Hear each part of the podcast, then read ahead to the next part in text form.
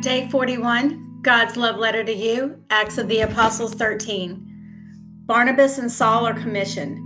Among the prophets and teachers of the church of Antioch in Syria were Barnabas, Simeon, called the Black Man, Lucius from Cyrene, Manaen, the childhood companion of King Herod Antipas, and Saul.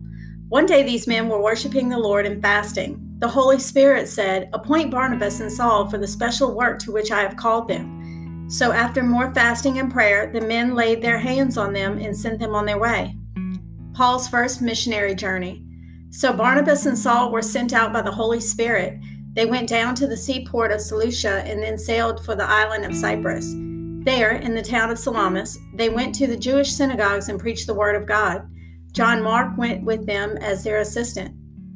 Afterward, they traveled from the town from town to town across the entire island until finally they reached Paphos, where they met a Jewish sorcerer, a false prophet named Bar Jesus. He had attached himself to the governor, Sergius Paulus, who was an intelligent man. The governor invited Barnabas and Saul to visit him, for he wanted to hear the word of God. But Elymas, the sorcerer, as his name means in Greek, interfered and urged the governor to pay no attention to what Barnabas and Saul said. He was trying to keep the governor from believing. Saul, also known as Paul, was filled with the Holy Spirit, and he looked the sorcerer in the eye. Then he said, You, son of devil, full of every sort of deceit and fraud, and enemy of all that is good, will you never stop perverting the true ways of the Lord? Watch now, for the Lord has laid his hand of punishment upon you, and you will be struck blind. You will not see the sunlight for some time. Instantly, mist and darkness came over the man's eyes, and he began groping around begging for someone to take his hand and lead them. When the governor saw what had happened, he became a believer, for he was astonished at, at the teaching about the Lord. Paul preaches in Antioch of Pisidia.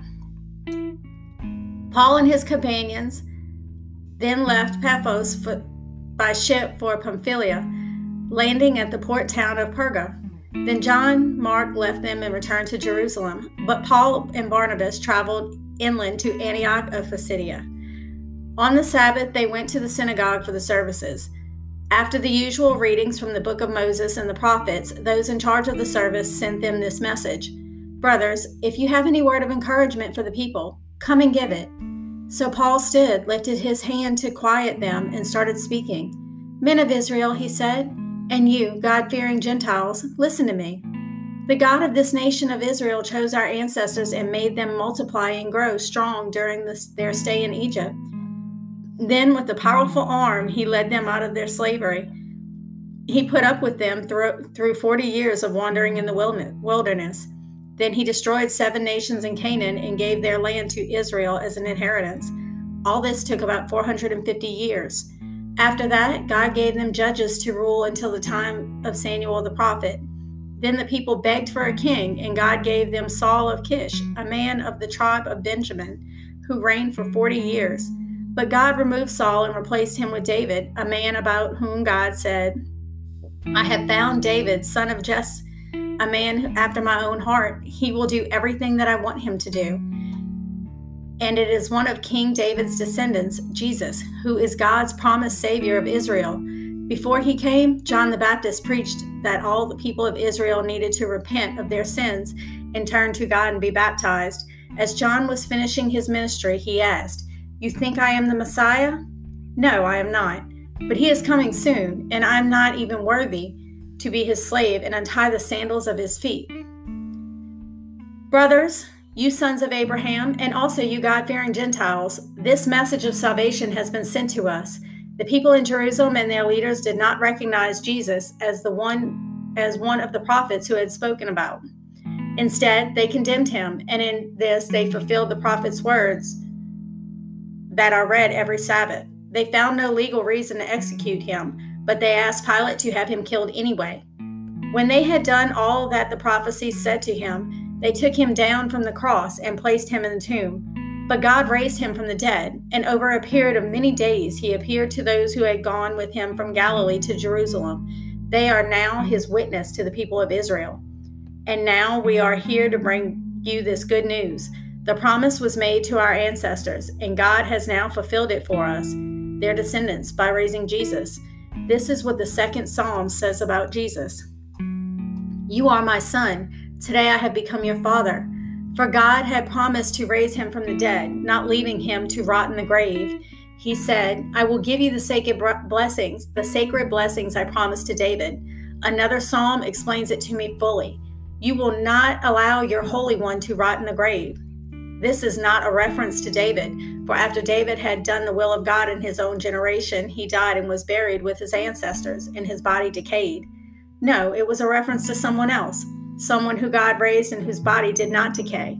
Brothers, listen, we are here to proclaim that through this man, Jesus, there is forgiveness for your sins. Everyone who believes in him made right in God's sight. Everyone who believes in him is made right in God's sight, something the law of Moses could never do. Be careful. Don't let the prophet's words apply for you, they said. Look, you mockers, be amazed and die, for I am doing something in your own day, something you wouldn't believe, even if someone told you about it. As Paul and Barnabas left the synagogue that day, the people begged them to speak about these things again next week. Many Jews and devout converts to Judaism followed Paul and Barnabas, and two men urged them to continue to rely on the grace of God. Paul turns to the Gentiles. The following week, almost the entire city turned out to hear them preach the word of the Lord. But when some of the Jews saw the crowds, they were so jealous. So they slandered Paul and argued against whatever he said. Then Paul and Barnabas spoke out boldly and declared, It was necessary that we first preach the word of God to you Jews but since you have rejected it and judged yourself unworthy of eternal life, we will offer it to the Gentiles. For the Lord gave us this command when he said, I have made you a light to the Gentiles to bring salvation to the farthest corners of the earth. When the Gentiles heard this, they were very glad and thanked the Lord for his message. And all who were chosen for eternal life became believers. So the Lord's message spread throughout that region. Then the Jews stirred up the influential religious women and the leaders of the city, and they incited a mob against Paul and Barnabas and ran them out of town. So they shook the dust from their feet as a sign of rejection and went to the town of Iconium. And the believers were filled with joy in the Holy Spirit. Genesis 43 The brothers returned to Egypt. But the famine continued to ravage the land of Canaan. When the grain they had brought from Egypt was almost gone, Jacob said to his sons, Go back and buy us a little more food. But Judah said, The man was serious when he warned us, You won't see my face again unless your brother is with you. If you send Benjamin with us, we will go down and buy more food. But if you don't let Benjamin go, we won't go either. Remember, the man said, You won't see my face again unless your brother is with you.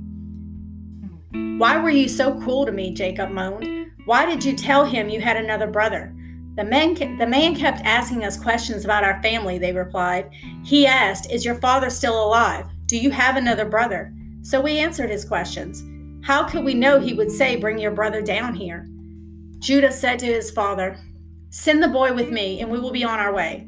Otherwise, we will all die of starvation, and not only we, but you and our little ones. I personally guarantee his safety. You may hold me responsible if I don't bring him back to you. Then let me bear the blame forever if we had wasted if we hadn't wasted all this time we could have gone and returned twice by now so their father jacob finally said to them if it can't be avoided then at least do this pack your bags with the best products of this land take them down to the man as gifts balm honey gum aromatic resin pistachio nuts and almonds also take double the money that was put back in your sacks as it was probably someone's mistake then take your brother and go back to the man. May God Almighty give you mercy as you go before the man, so that he will release Simeon and let Benjamin return. But if I must lose my children, so be it. So the men packed Jacob's gifts and doubled the money and headed off with Benjamin. They finally arrived in Egypt and presented themselves to Joseph. When Joseph saw Benjamin with them, he said to the manager of his household, These men will eat with me this noon. Take them inside the palace. Then go slaughter an animal and prepare a big feast. So the man did as Joseph told him, and they took them into Joseph's palace. The brothers were terrified when they saw that they were being taken into Joseph's house. It's because of the money someone put in our sacks the last time we were here, they said. He plans to pretend that we stole it. Then he will seize us, make us slaves, and take our donkeys. A feast at Joseph's palace. The brothers approached the manager of Joseph's household and spoke to him at the entrance of the palace. Sir, they said, we came to Egypt once before to buy our food, but as we were returning home, we stopped for the night and opened our sacks. Then we discovered that each man's money, the exact amount paid, was in the top of his sack. Here it is. We have brought it back with us. We also have additional money to buy more food. We have no idea who put the, our money in our sacks.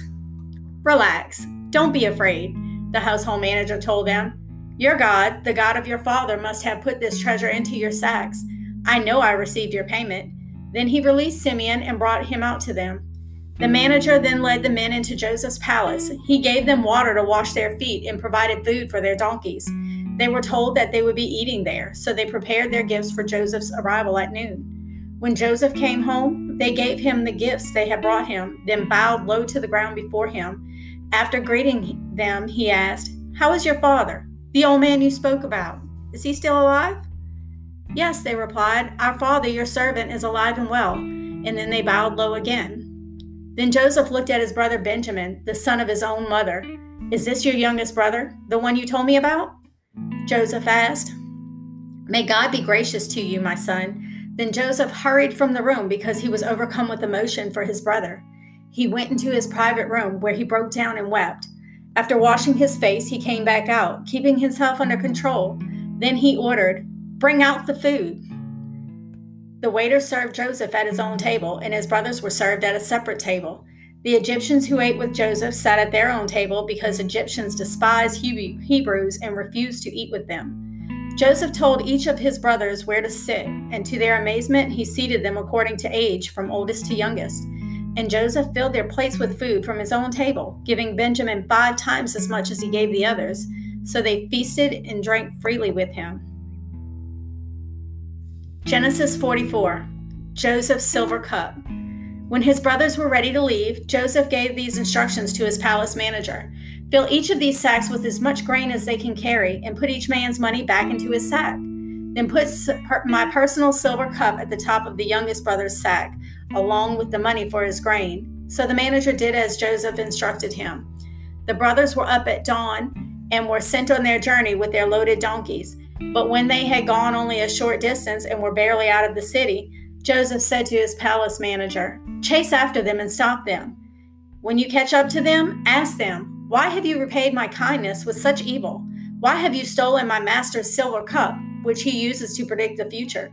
What a wicked thing you have done. When the palace manager caught up with the men, he spoke to them as he had been instructed. What are you talking about? The brothers responded. We are your servants and would never do such a thing. Didn't we return the money we found in our sacks? We brought it back all the way from the land of Canaan. Why would we steal silver or gold from your master's house? If you find his cup with any of us, let that man die, and all the rest of us, my lord, will be your slaves. That's fair, the man replied, but only the one who stole the cup will be my slave. The rest of you may go free. They all quickly took their sacks from the backs of their donkeys and opened them. The palace manager searched the brothers' sacks from oldest to the youngest and the cup was found in Benjamin's sack. When the brothers saw this, they tore their clothing in despair. Then they loaded their donkeys again and returned to the city. Joseph was still in his palace when Judah and his brothers arrived, and they fell to the ground before him. What have you done? Joseph demanded. Don't you know that a man like me can predict the future?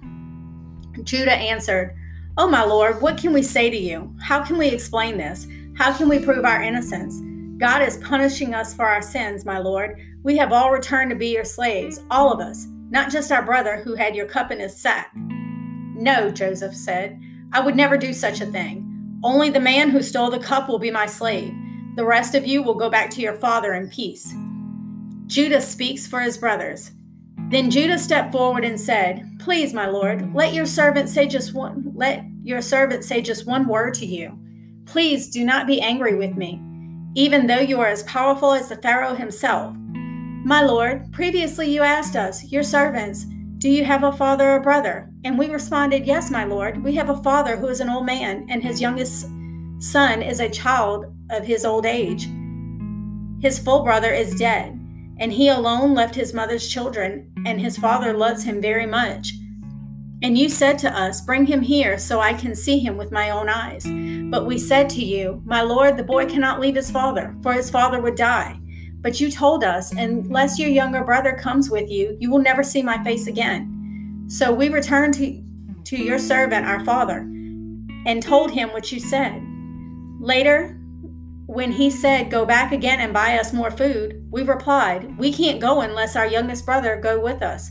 We'll never get to see the man's face unless our youngest brother is with us. Then my father said to us, As you know, my wife had two sons, and one of them went away and never returned. Doubtless he was torn to pieces by some wild animal. I have never seen him since. Now, if you take his brother away from me and any harm comes to him, you will send this grieving white haired man to his grave. And now, my lord, I cannot go back to my father without the boy. Our father's life is bound up in the boy's life. If he sees that the boy is not with us, our father will die. We, your servants, will indeed be responsible for sending that grieving white haired man to his grave. My lord, I guarantee that my father I guaranteed my father that I would take care of the boy. I told him, if I don't bring him back to you, I will bear the blame forever. So please, my lord, let me stay here as a slave instead of the boy, and let the boy return with his brothers. For how can I return to my father if the boy is not with me? I couldn't bear to see the anguish this would cause my father. Psalms 41 Oh, the joys of those who are kind to the poor! The Lord rescues them when they are in trouble. The Lord protects them and keeps them alive. He gives them prosperity in the land and rescues them from their enemies. The Lord nurses them when they are sick and restores them to health. O oh Lord, I prayed, have mercy on me. Heal me, for I have sinned against you. But my enemies say nothing evil about me. How soon will he die and be forgotten? They ask. They visit me as if I, they were my friends, but all the while they gather gossip. And when they leave, they spread it everywhere. All who hate me whisper about me, imagining the worst. He has some fatal disease, they say. He will never get out of that bed. Even my best friend, the one I trusted completely, the one who shared my food, has turned against me. Lord, have mercy on me. Make me well again so I can pay them back. I know that you are pleased with me, for you have not let my enemies triumph over me. You have preserved my life because I am innocent, and have brought me into your presence forever. Praise the Lord, the God of Israel, who lives from everlasting to everlasting. Amen and amen.